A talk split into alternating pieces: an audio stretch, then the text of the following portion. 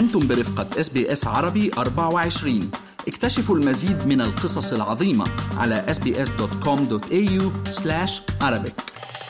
أصبح مسافر أسباني أول شخص يتم تغريمه وترحيله من أستراليا بموجب قوانين الأمن الحيوي المشددة بعد أن تجاهل الإفصاح عن وجود لحوم وأجبان في حقائبه.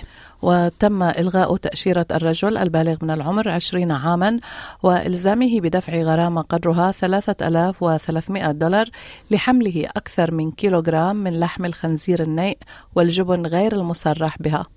وتم إيقاف الرجل في مطار بيرث أمس الاثنين ليصبح أول من تطبق عليه القوانين التي تم تشريعها في أكتوبر تشرين الأول وهي قوانين ستزيد من العقوبات على الأشخاص الذين يتم ضبطهم بأشياء محظورة وذلك لمنع الأمراض والآفات من الدخول إلى أستراليا. ويتم ترحيل المسافرين الذين تم إلغاء تأشيراتهم من أستراليا في أقرب رحلة متاحة ويمكن أن يواجهوا فترة حظر لمدة ثلاث سنوات قبل أن يتمكنوا من إعادة التقدم بطلب تأشيرة جديدة.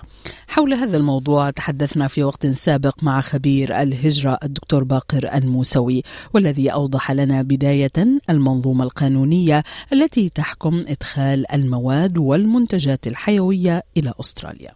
بالواقع هناك قانونين يشتركان في هذا الموضوع اللي هو قانون ال Biosecurity Act وقانون الهجرة آه، مع بعض.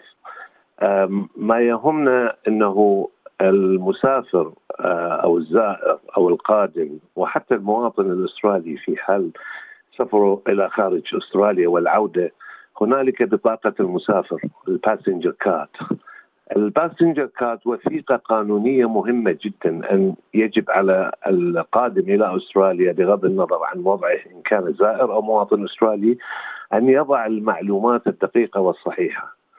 قانون الهجرة واضح في هذا الموضوع إعطاء معلومات كاذبة أو مضللة حتى في بطاقة السفر آه، أو بطاقة المسافر آه، ال passenger card تعتبر جريمة في القانون الأسترالي يعاقب عليها القانون وتؤدي فيما يخص آه، حملة التأشيرات إلى إلغاء تأشيرتهم آه، على أرض المطار.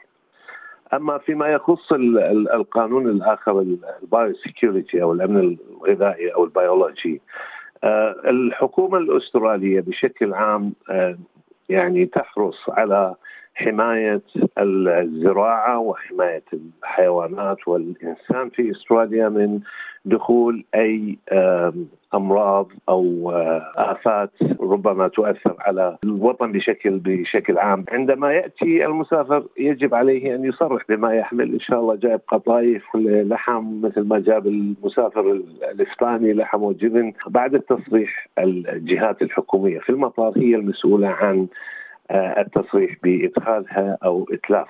وما هي أبرز المواد اللي يعتبر عدم الكشف عنها مخالفة بحسب هذين القانونين؟ هو بشكل عام آه، بغض النظر عن نوع المادة يعني أن تكشف عن أي مادة أن تضع المعلومات صحيحة، الجهات المختصة في المطار هي التي تحدد إدخالها، على سبيل المثال يعني حتى الخشب أحيانا يعني واحد آه، جايب معه ناي من الشرق الأوسط آه، الناي مصنوع من القصب طبعا بس صرح عنه بعد التصريح تم فحص هذه القصبة أنها لا تحمل آفات زراعية أو مرضية معينة وبعد ذلك تم آه، يعني تسريح هذا الآيتم آه، وأخذ معه المسافر.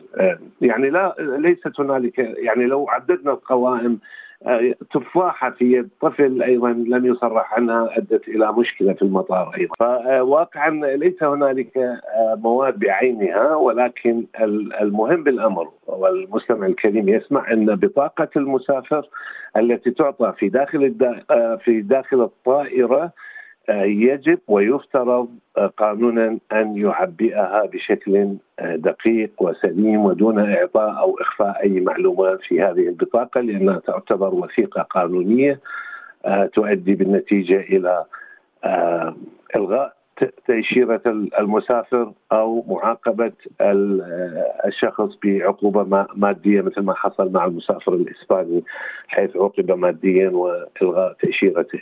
هل كل الأحوال هل كل المخالفات تؤدي حتما لإلغاء التأشيرة إذا جاك رفعوا عليك تليفون دكتور بقر وقال لك إحنا بالمطار وفلان اللي مستنيين جيته آه، لغوا له تأشيرته بالمطار وبدهم يرحلوه عادة هل في مجال لإنقاذ الموقف؟ أعتقد الموضوع صعب جدا. إلغاء التأشيرات لها قوانين مختلفة. في منها ما يسمى ال mandatory اللي automatically تلغى الفيزا بدون حق الاستئناف أو الاعتراض على القرار. آه، في إلغاءات مختلفة يعني في في قانون الهجرة بعض الإلغاءات. قبل الإلغاء يتم إشعار الشخص بالمشكلة. واعطائه فرصة بما تسمى بال natural justice للرد على آه، آه، يعني نية إلغاء الفيزا، هنالك قوانين مختلفة بالإلغاءات حقيقة آه، ولكن القوانين الصارمة التي تضع صعوبة على القادمين أو حملة التأشيرات هي ال mandatory cancellation اللي ما فيها مجال يعني خلاص cancellation cancellation ما في ما في أي مجال آخر.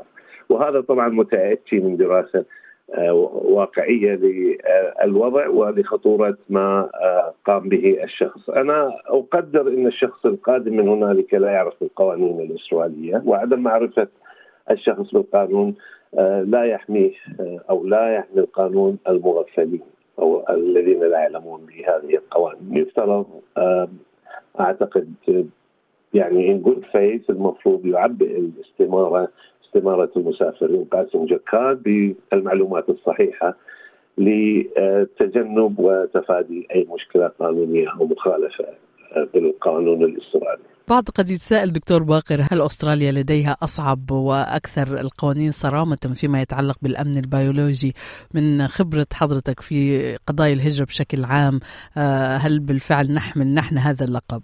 بالمقارنة مع الدول الأخرى أستراليا حريصة على حفظ أمنها البيولوجي بشكل بشكل عام وبشكل مشدد. آه، ولكن هذا لا يعني أن الدول الغربية أو الدول التي تقارن بأستراليا آه، ليست لديها قوانين لحماية آه، لحماية أيضا أمنها الغذائي وأمنها البيولوجي.